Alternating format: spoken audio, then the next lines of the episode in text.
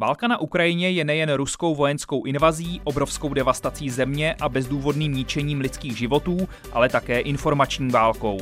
Mediálním prostorem a sociálními sítěmi se znovu začaly ve velkém šířit dezinformace obhajující ruskou agresi a spochybňující zločiny napáchané invazními vojsky. Tyto zprávy nepocházejí jen z Ruska, ale například i z Číny. Proč se Peking zapojuje do této informační války? Jak se projevuje ve střední Evropě a jak Evropská unie této informační válce čelí?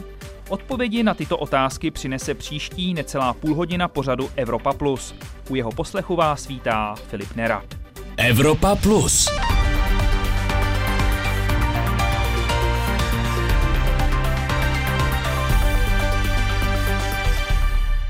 Ruská dezinformační kampaň proti Ukrajině se táhne dlouhodobě, vlastně od roku 2013, když začaly demonstrace na Majdanu. Říká odbornice na dezinformace Monika Richter. V roce 2014 Kreml označil ukrajinskou prodemokratickou a prozápadní revoluci za fašistický převrat, eh, podporován Západem, zejména Spojenými státy, s cílem nastolit rusofobní nacistický režim, který přímo ohrožuje Rusko a terorizuje etnické Rusy žijící v Ukrajině. Tento úplně falešný mýtus byl použitý na domácí mezinárodní úrovni k, rez, k, k prezentování anexe Krymu a války v Donbasu jako legitimní obranu k zajištění um, ruské národné bezpečnosti. No a dneska vidíme, že uh, o osm let později uh, se vůbec nic nezměnilo. Hm. Kreml odůvodnil tuto poslední invazi na základě úplně stejných nesmyslů o ukrajinských nacistů a fašistů, tvrdí, že oni zabíjí, mučí, znásilňují vlastní obyvatelstvo i děti, aby mohli obvinit Rusko, že připravuje biologický, chemický nebo jaderní zbraně, aby spáchali útok pod uh, falešnou vlajkou a tím mohli Rusko napadnout. Eh, v realitě je to samozřejmě úplný opak. Všechno, co Kreml tvrdí o Ukrajině, vlastně páchá sám. Uvedla vedoucí analytička společnosti Semantic Visions a bývalá členka unijního týmu pro boj s dezinformacemi pro radiožurnál. Po obsahové stránce nejsou podle ní dezinformace šířené v souvislosti s válkou na Ukrajině ničím novým. To potvrzuje i specialista na propagandu a ředitel vzdělávacího programu Jeden svět na školách Karel Strachota. Neviděl jsem nic, eh, co bych předtím nezaregistroval. Nicméně přibyl důraz na určitý ta témata. Jako je teďka výjimečně hodně akcentován fašismus, nacismus, banderovci. To skutečně, když se díváte na ruské televize, nebo když se díváte na eh, vysílání RT Russia Today, tak tam opravdu tenhle ten narrativ je velmi častý a on se potom odzrcadlí i do toho, eh, co se děje eh, v, jako v českých třeba sociálních, eh, sociálních sítí a nepřekvapivě podpora eh, Vladimíra Putina nejrůznějším způsobem od oslavných eh, písní po dojemné zkazy ruských občanů opět jako zesílila. Je to podpora vlastně jeho, jeho politiky. Myth one. The current tensions are the result of persistent aggressive behavior of Ukraine and its allies in the West. Slova Karla Strachoty dokládají také zjištění už zmíněného unijního týmu pro odhalování dezinformací. Na svém specializovaném webu EU vs. Desinfo upozornil na řadu falešných mýtů, které kolují veřejným prostorem v souvislosti s ruskou invazí na Ukrajině. Mezi ty nejčastější podle něj patří tvrzení, že válka je důsledkem agresivní politiky Ukrajiny a NATO nebo násilí páchaného Ukrajinci na rusky mluvících obyvatelích země. In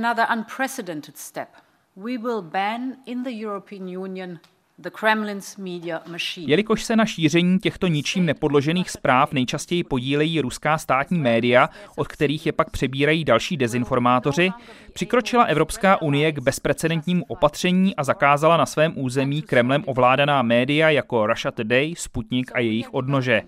Už nebudou moci šířit své lži, aby ospravedlňovali Putinovu válku a zasévali nesváry v Unii, prohlásila na konci února předsedkyně Evropské komise Ursula von der Leyenová na tiskové konferenci se šéfem unijní diplomacie Josepem Borelem. Because Putin doesn't want also only to conquer the land, Putin totiž nechce dobít jen zemi, ale i ducha lidí pomocí těchto toxických zpráv a lží. Kreml a jeho podporovatelé se podílejí na masivní dezinformační kampani na Ukrajině, v našem sousedství, ale i v Evropské unii samotné. Dneškem tak děláme klíčový krok k zavření kohoutu pro šíření ruských informačních manipulací v Evropě zákazem vysílání Russia Today a Sputniku v Evropské unii. Zaškrtíme tohoto hada u krku. Jak už zaznělo v úvodu, na rozšiřování těchto zpráv se podílí také Čína, a to i ve středoevropském prostoru. Ve své aktuální studii na to upozornil projekt Map Influence. Na podrobnosti jsem se ptal koordinátorů tohoto projektu a současně analytiků Asociace pro mezinárodní otázky Ivany Karáskové, která se specializuje na Čínu, a Pavla Havlíčka, experta na Rusko. My jsme se zamě- rozhodli zaměřit na čínské narrativy, které se objevují v těch proruských, řekněme, alternativních médiích, právě protože máme pocit za prvé, že velká pozornost České republice, ale v tom regionu střední Evropy všeobecně, se věnuje hlavně Rusku a ta Čína bývá hodně upozaděna. A za druhé, protože už mnoho let vlastně sledujeme to překrývání narrativů. Ono je takové velmi plíživé a je to hrozně ošemetné ukázat přímo prostě píchnout prstem do toho konkrétního narrativu a říct, toto je lež, toto je ten čínský narrativ. Ale sledujeme prostě zbližování toho, že začínají třeba pro čínská média používat více ruských uh, analytiků, více různých politických představitelů, dávají jim hlas a funguje to samozřejmě i opačně. A ty narrativy, kdybych to měla ve velké stručnosti jenom schrnout, jsou opravdu o tom, že Západ je dekadentní, že Západ je eh, zkrátka na ústupu a že ta nová budoucnost leží buď v Rusku nebo v Číně, ale konkrétně na východě a že demokracie není v žádném případě nějaký ideální způsob eh, politického uspořádání. Naopak jsou to ty autoritářské režimy v Číně a v Rusku. Pavle Havlíčku, eh, nakolik se teď do těchto narrativů a možná i do množství těch narrativů nebo těch dezinformací promítá válka na Ukrajině, kterou rozpoutalo Rusko? Já bych řekl, že naprosto zásadně a vlastně v té naší studii my jsme tak trošku průkopnicky vlastně poukázali, jak ta infrastruktura, jak ta vzájemnost vlastně mezi Ruskem a Čínou může fungovat v praxi. To, o, co, o čem mluvila vlastně Ivana Krásková, tak dobře dokládá to, jakým způsobem ti dva aktéři spolu interaktují, jakým si způsobem si pomáhají vlastně a jak třeba se učí jedno od druhého využívat kanály, využívat určité metody manipulace v tom veřejném prostoru. A samozřejmě, když dneska přejdeme do toho, do té současné reality, tak vidíme, že zkrátka Rusko je ten velký zlý muž eh, a eh, Čína do určité míry supluje vlastně tu, tu jeho roli toho mm, důležitého aktéra právě v tom informačním prostoru. Viděli jsme, jakým způsobem v tomto eh, ohledu postupovala Evropská komise, která zakázala ty, řekněme, přímo na Rusko, ruský Kreml napojené informační zdroje. Mluvím teď o Sputniku a Russia Today, RT, ale zároveň samozřejmě stále fungují i u nás v Evropě čínské zdroje, i ty vládní. A ty dokážou multiplikovat a nějakým způsobem dále šířit vlastně ty narrativy, které třeba by jinak říkali i právě tyto zakázané informační zdroje. A funguje tato spolupráce na nějaké oficiální bázi, nebo jakým způsobem tady ta spolupráce je ukotvena, nebo jaký, jakým způsobem funguje?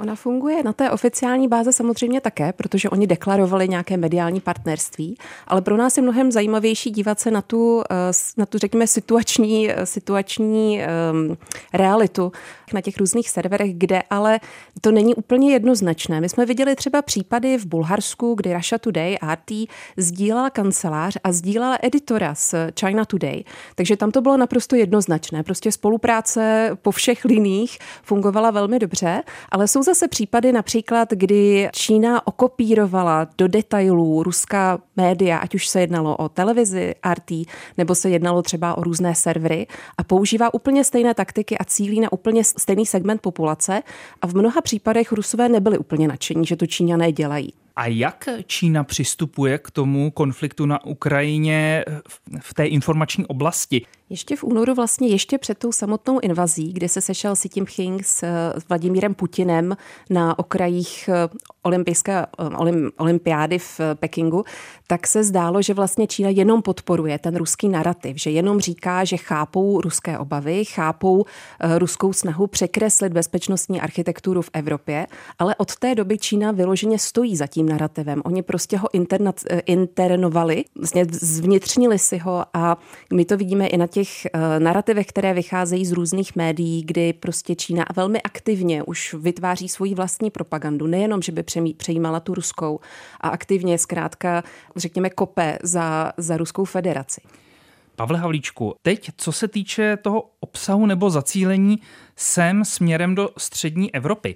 Je tu možné, zejména pokud se bavíme o ruských dezinformacích, sledovat nějaké rozdíly mezi jednotlivými zeměmi regionu, protože teď eh, na tom půdorysu té války na Ukrajině se střední Evropa nebo Vyšegrádská čtyřka možná rozštěpily ještě víc, než tomu bylo předtím. A máme tu výrazně protiruské vlády a atmosféry ve společnosti v Polsku, v České republice.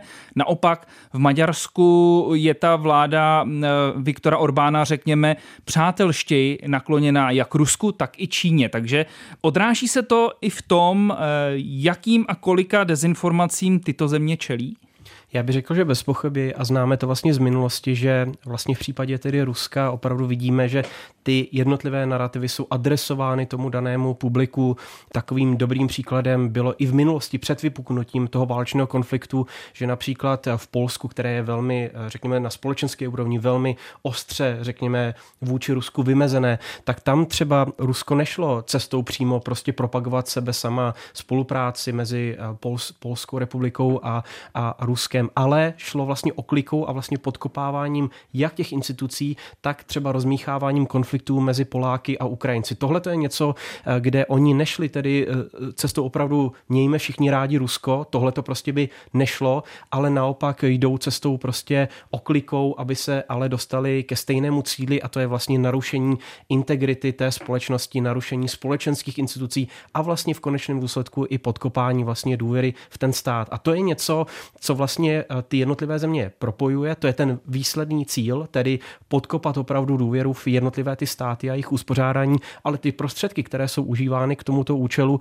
tak jsou vlastně rozdílné. Dám ještě eh, příklad Maďarska, které samozřejmě stojí úplně na druhém konci téhleté škály a kde, odkud jsme v posledních letech slýchali to, že ruské zdroje nemusí být až tak přímo zapojené vlastně do té situace, protože do velké míry i co je v Maďarsku považováno za jakýsi mainstream, tak vlastně do velké míry odpovídá tomu, co by jinak vlastně musela říkat eh, kremelská propaganda. Ta situace situace je tam úplně odlišná než například v České republice, kde tyhle ty narrativy jsou schovány v zásadě do těch alternativních či jakýchsi dezinformačních zdrojů. Já bych možná řekla, že v České republice je to ještě vyhnáno o jeden stupeň dál, protože česká společnost v posledních letech je jedna z vůbec nejvíc skeptických společností vůči jak Rusku, tak Číně. Takže těch opravdových, řekněme, hardcore dezinformátorů, těch skutečně přesvědčených dezinformátorů, tady není zas až tak moc a velmi těžce se propaguje nějaký narrativ zjevně pro ruský, zjevně pro čínský. To znamená, že tady to funguje trošku jiným způsobem, podobně jak to popsal Pavel Havlíček, ale já bych řekla ještě vlastně víc vykrystalizovaným způsobem,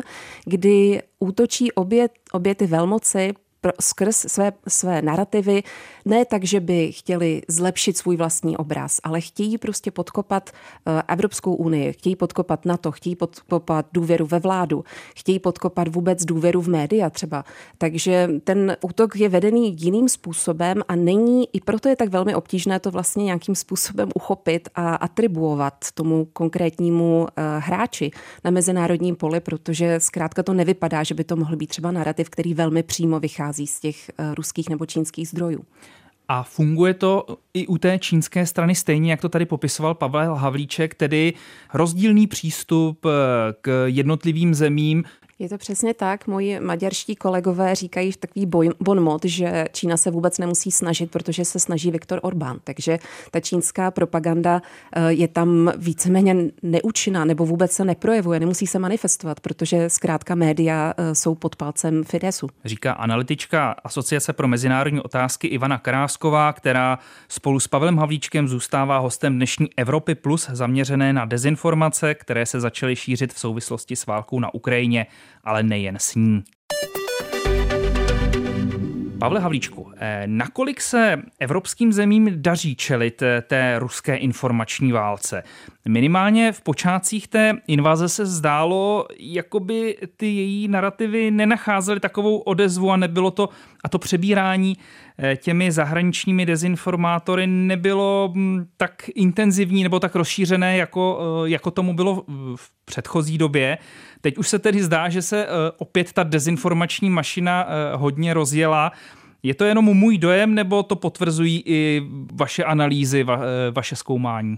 Ano, skutečně je tomu tak, že vlastně eh, po tom prvním šoku, který přišel po 24. Eh, únoru a zahájení vlastně v souvislosti s zahájením té ruské války proti Ukrajině, tak jsme viděli jakýsi šok a vlastně do určité míry i paralýzu vlastně těchto těch zdrojů, které vlastně nevěděli, jak se úplně k těm věcem postavit, jestli Rusko tedy otevřeně začít hájit nebo se postavit na jinou stranu. Samozřejmě to souvisí i s tou rétorikou, která vlastně eh, se postupem času například u nás v České republice eh, začala více, více reagovat na tuhle tu situaci, když například vystoupil nejvyšší státní zástupce s tím, že zkrátka není dovoleno schvalovat, prostě ve veřejném prostoru není dovoleno schvalovat ruskou, ruskou agresi, ruské zločiny proti Ukrajincům.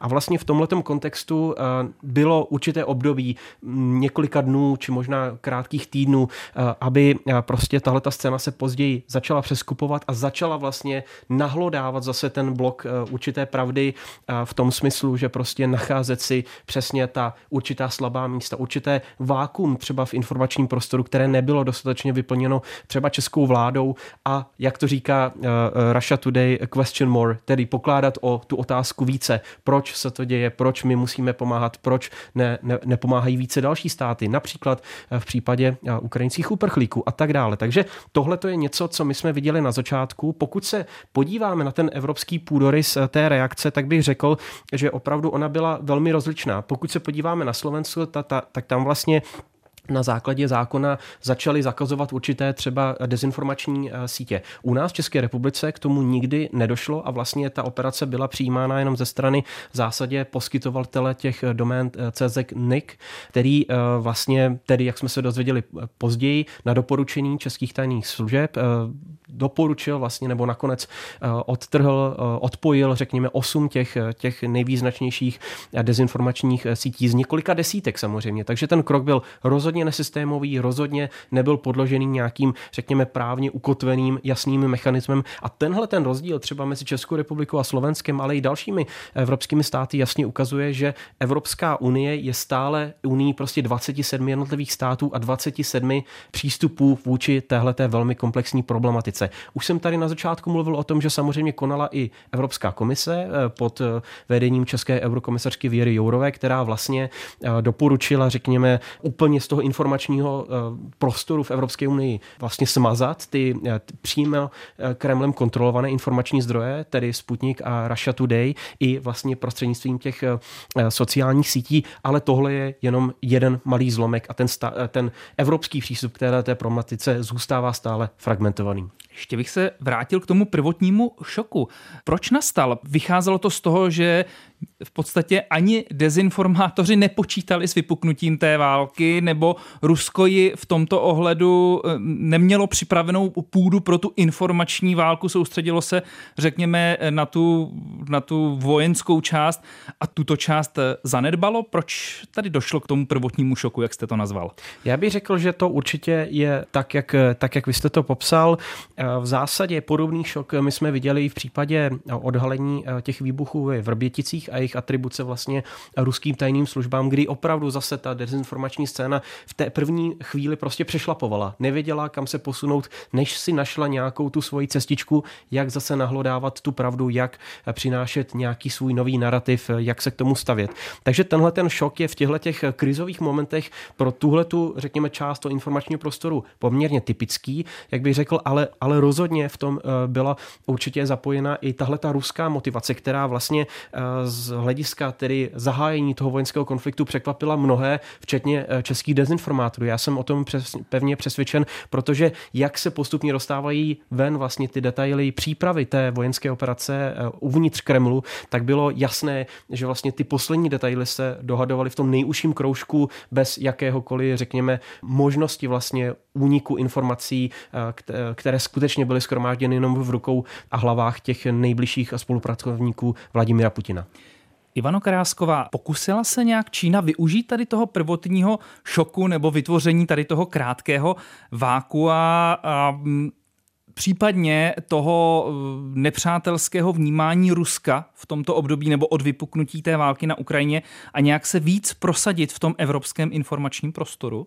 Ona Čína byla také v šoku. Takže tam bylo jednoznačně vidět, že ani vlastně ti propagandisté nebo dezinformátoři také nemají nějaké notičky a nevědí, jakým způsobem na to reagovat. Eh, dokonce i čínští ehm, zástupci ministerstva zahraničních věcí vlastně nevěděli, jakým způsobem se k tomu postavit. Čekali, že ta válka, pokud tedy vypukne, bude krátká, takže se budou vyjadřovat už k nějakému, řekněme, válečnému, poválečnému uspořádání a ne k probíhající invazi, která prostě se vleče a bude se vléct zřejmě ještě velmi dlouho. To, co my jsme viděli v, z té čínské strany, bylo spíš snaha zaprvé se vyrovnat s tou evropskou reakcí, kterou vůbec nikdo neočekával v Číně. Takže tam byl veliký šok z toho, že vůbec Evropa nějakým způsobem postupuje jednotně, že postupuje proti Rusku takto, řekněme, agresivním z jejich úhlu pohledu a jednotným způsobem. A za druhé tam byla snaha nějakým způsobem si to zarámovat do toho svého vlastního úhlu pohledu na věc. Takže to, my, to co my jsme viděli, bylo, že Čína velmi rychle přešla k útokům na NATO, velmi rychle přešla k nějakému z nějakého prvotního přešlapování k tomu, jak se postavit k Rusku, vlastně k podpoře Ruska. A celý ten narrativ od té doby je výrazně proti NATO.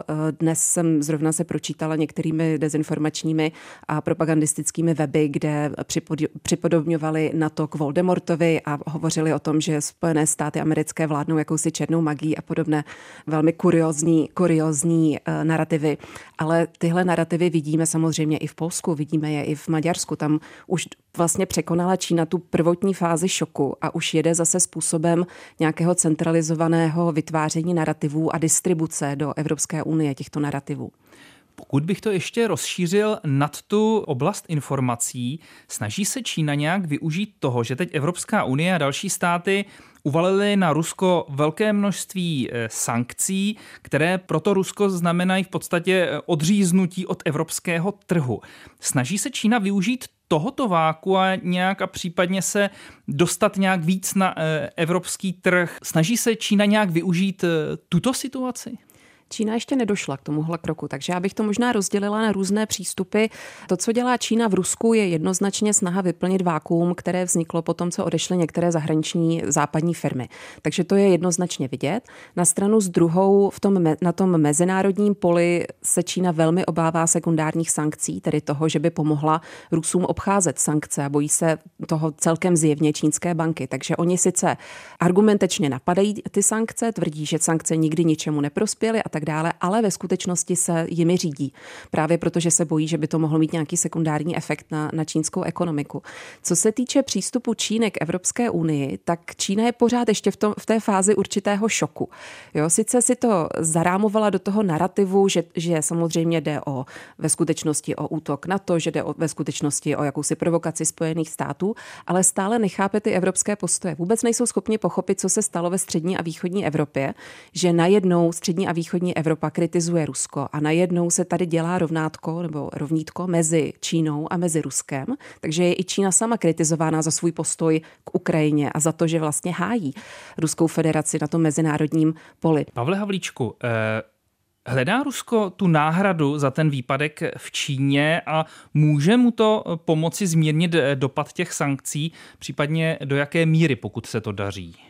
Ano, myslím si, že Rusko o to aktivně usiluje, protože vidíme, že vlastně tenhle ten vlak evropských sankcí stále ještě nedojel a nedošel do svého konce. Eh, víme o tom, že se teď připravuje třeba šestý sankční balíček, který by měl zahrnovat právě třeba i postupný odklon od, eh, řekněme, ruské ropy a jejího dovozu na evropský trh. Tohle to je pro Rusko velmi citelné, pro stát, který je v zásadě velmi závislý na vývozech eh, těchto energetických zdrojů, ať už ropy nebo zemního plynu. Samozřejmě Rusko Rusko deklaruje, že se snaží diverzifikovat, že se eh, vlastně díky tomuto dokáže emancipovat, že tak, jak tomu bylo po roce 2014, bude více investovat do svého hospodářství, bude více samostatné. Ale pravda je taková, že i eh, vlastně v minulých dnech přiznala šéfka ruské centrální banky, že tohle je opravdu velká katastrofa, že eh, ekonomicky se Rusku nedaří a že zejména například to fyzické odloučení Ruska a Běloruska vlastně od toho evropského trhu. Viděli jsme ty obrázky z minulých dní, ty dlouhé kolony na bělorusko-polských hranicích a tak dále. Tohle to je skutečně něco, co je pro Rusko obrovskou výzvou a e, myslím si, že bude hledat cesty, jak z toho ven. Samozřejmě potom e, to znamená velkou výzvu pro ruskou diplomaci, i tu ekonomickou, dalekosáhlé jednání se zeměmi, jako je právě Čína, ale i Indie a další země, řekněme, v této části světa. Samozřejmě je to snaha o jakýsi globální, řekněme, pohled na tuhletu problematiku a snaha prostě vyvést třeba zásoby ropy na světové trhy, obchodovat daleko více a jinde, ale problém je jeden a jediný, že prostě Rusko je i, řekněme, infrastrukturně závislé na, na tom západu. Prostě ono nedokáže jednoduše přemostit své zásoby zemního plynu z těch, řekněme, ložisek, které jsou na západě Sibiře do Číny. Taková možnost prostě neexistuje. A tohle to platí do celé řady celé řadě i dalších oblastí. Takže ano, ta snaha existuje, eh, ta retorika je velmi velkolepá v tomto ohledu, nicméně pravda je taková, že Rusko se nedokáže ekonomicky vypořádat s tím, kdyby dnes eh, Evropa řekla, my nebudeme od vás odebírat ropu a zemní plyn. Uzavírá analytik Asociace pro mezinárodní otázky Pavel Havlíček, který byl spolu s kolegyní Ivanou Karáskovou hostem Evropy Plus o ruských a čínských dezinformacích o válce na Ukrajině, ale nejen o nich. Náš dnešní pořad končí. Co nejméně dezinformací a naopak co nejvíce ověřených a pravdivých zpráv vám přeje Filip Nerad.